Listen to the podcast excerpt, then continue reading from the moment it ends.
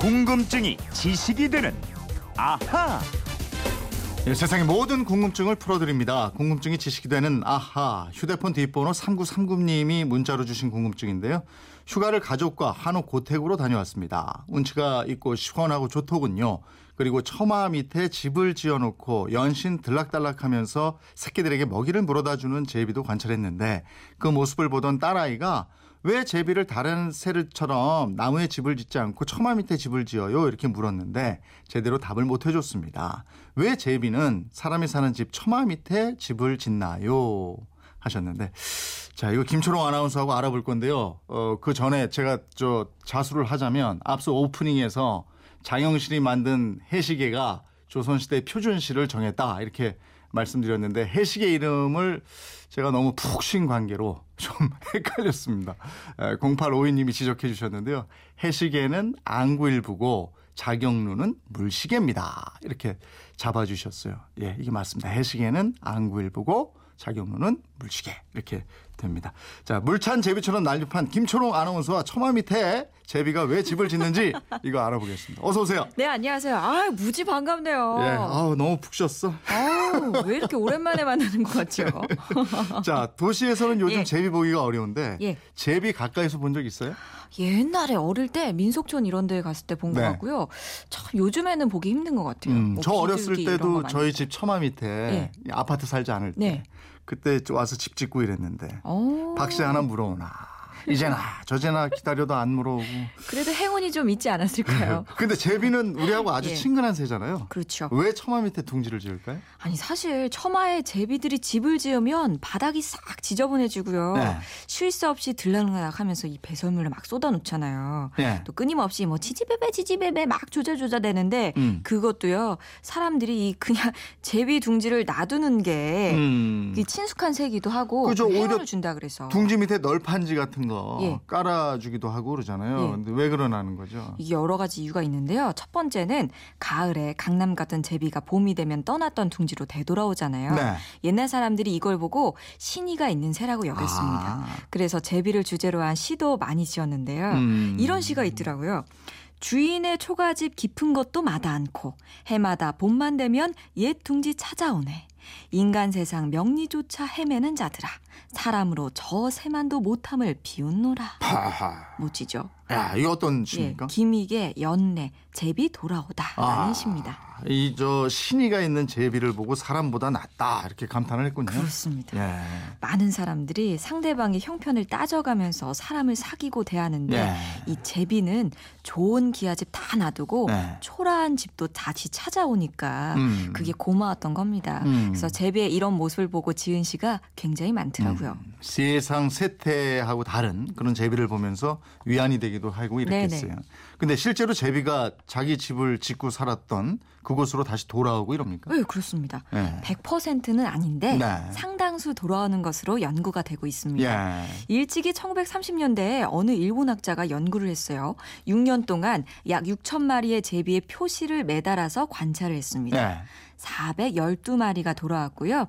돌아온 제비 가운데 다 자란 상태에서 떠났던 새는 무려 47%나 원래 자기가 살았던 둥지를 찾아왔습니다. 아, 그러니까 저 흥부와 놀부에 나왔던 게 맞는 거네요. 강남 갔던 제비가 예. 이제 은혜 갚으려고 박씨 물고 돌아온 예. 거. 이게 그냥 그냥 빈 얘기가 아니었어요. 그렇죠, 그렇죠. 예. 근데 제비는 그렇게 신의가 있는 새로 여겨졌고요. 또 제비를 봄의 전령사라고 불렀잖아요. 제비가 오면 봄이 온다. 예. 음. 이것처럼 제비를 좋은 소식 알려주는 길조로 생각했습니다. 근데 이렇게 좋은 것도 있지만 예. 사실 그 농사에 지장을 주기도 하잖아요. 예. 자란 곡식을 먹거나 아니면 음. 과일 열매 쪼아 먹고 아. 농민들이 이런 부분 때문에 또 골치 아프기도 하고 그러잖아요. 예, 그런 경우들이 있는데 제비는 다릅니다. 어. 이 변화 기장 같은 곡식 나달은 아예 거들떠 보지도 않고요. 아, 그래요? 예, 오히려 농사에 해로운 벌레들을 쏙쏙 골라서 아, 잡아먹습니다. 예. 질문하신 분이 네. 이 새끼들에게 먹이를 물어다 모습 먹이는 모습을 관찰했다고 하셨는데 네. 이 먹이가 곡식이 아니고요 다 벌레들입니다. 아, 그렇군요. 예, 예. 그렇다면 뭐 사람들이 제비를 싫어할 이유가 없네요. 그렇죠. 네. 오히려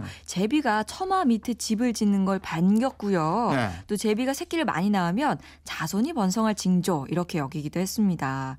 제비들도 이걸 아는지 네. 자유롭고 거리낌 없이 사람들이 사는 집의 이 처마 밑에다가 집을 짓고 함께 아. 살았던 것 같아요. 아니 그런데 제비 입장에서 볼 때도요. 예. 다른 새들처럼 나무가 아니고 그 처마 밑에 둥지를 짓는 게 이게 더 나았을까요? 더 나았습니다. 어. 왜냐하면 이 사람 근처에 살면 다른 짐승으로 인한 피해를 피할 수가 있고요. 아. 예를 들어서 그 다산 정약용 선생이 제비의 하소연이라는 시를 지었거든요. 예.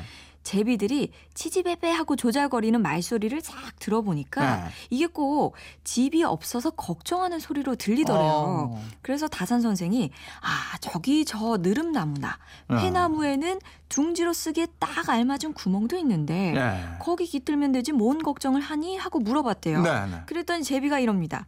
아 느릅나무 구멍엔 황새가 와서 쪼고 회나무 구멍엔 뱀이 와서 뒤져요. 어. 아니 근데 예. 다산 선생님이 진짜 물어본 거 맞아요? 어, 뭐 어떻게 물어본 거? 물어봤대요. 아니 그냥 막 근거 없이 이렇게 얘기하지 마시고요. 진, 진짜 물어본 거 맞냐고요. 너무 디테일하게 들어오지 마세요.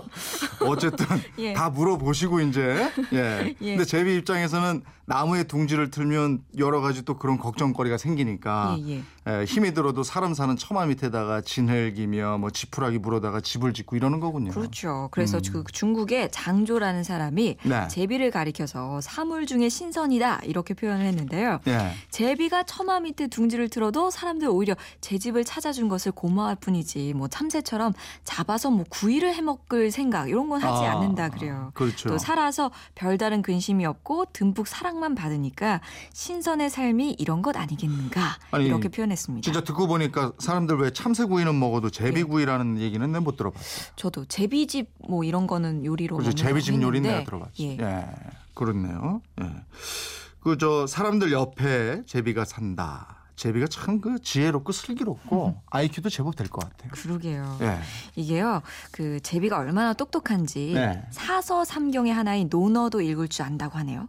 확실한 거예요. 확실합니다. 아니 아까 다산 정약용 선생님 얘기부터 아, 제가- 근거가 있어야 돼요. 제가 정약용 네? 선생님 직접 뵙지는 못했어요. 아니 제비가 무슨 예. 논어를 읽어요? 이게 무슨 말이 돼요? 지금? 아니 근데 진짜예요. 이 논어를 좀 읽어 보셨는지 모르겠지만 네. 논어에 이런 구절이 있습니다. 지지위 지지, 부지위 부지, 시지야. 이게 무슨 뜻이냐면요. 아는 것은 안다고 하고 모르는 것은 모른다고 하는 것. 이것이 아는 것입니다. 이게 논어 구절이 있는데 요 지지위지를 빨리 읽으면요. 네. 지지지지 되고요. 음. 부지위 부지를 빨리 읽으면 음. 부지부지. 음. 이거를 또 지지지지 부지부지를 빨리 읽으면 지지부지. 지지부지 지지지지 지지부배. 지지배배. 결국 이렇게 된다는 거죠. 그래서 논어를 읽는다? 네. 내가 좀 휴가를 좀 갔다 왔다고 뭐 사람을 바보로 하는 거예요 지금? 지지배배 지지배배. 어 그겁니다. 아 이건 뭐 제비가 사람 옆에 살면서 논어를 읽는다. 예. 비슷하게 들린다 이런 얘기네, 그죠? 근데 어떤 예. 선비들은 제비가 내는 소리를 시시비비로 듣기로 했어요. 아. 시시비비가 옳은 것은 옳다 하고 그른 것은 그르다 이렇게 하는 뜻이잖아요. 그렇죠, 그렇죠. 예, 제비가 이렇게 사람이 음. 소중하게 여기는 곡식은 입에도 안 되고 시시비비를 따지니까 우리 조상들이 안 좋아할래 안 좋아할 수가 없었던 새가 아니었을까 싶습니다. 뭐 여러 가지 의미에서 그렇네요. 예. 4696님이 지금 예. 사진을 하나 올려주셨는데 영천 고향에서 제비둥지 새끼 찍은 사진입니다. 오, 제비 세 마리가 어, 얼굴을 그래요, 쏙 그래요. 내밀고 있네요. 예, 그러네. 새끼 두 마리하고 조금 큰 건 어미 모양인데. 그런 그죠? 것 같아요. 얘네들은 꼭 어미하고 새끼들이 있는데 애비는 어디 간 거야? 애비는 어디 갔는지. 참 애비는 혼자 다녀요. 늘. 애비 어떻게 네. 된 거예요? 이제 아니 내가 어떻게 합니까? 아니 또 같은 애비시니까. 3939님 잘 들으셨어요? 예. 덕분에 제비에 대해서 더 잘 알게 됐습니다. 선물 보내드리겠고요. 이분처럼 궁금증, 호기심 생길 때는 어떻게 하면 됩니까? 예, 그건 이렇습니다. 인터넷 게시판이나 MBC 미니 휴대폰 문자 샵 8001번으로 문자 보내주시면 됩니다.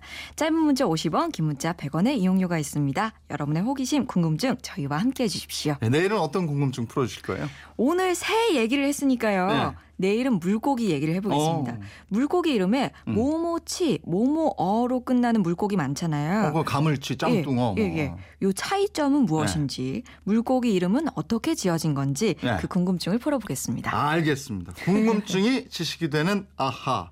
이건 뭐예요? 4546님인데 재용 형님 2주 만에 반가운데 초롱님한테 좀 짓궂으셔. 오랜만에 만나서 반가우신가 아, 예, 봐요. 그래요. 그래서 그래요. 궁금증이 지식이 되는 아하 김초롱 아나운서였습니다. 고맙습니다. 고맙습니다.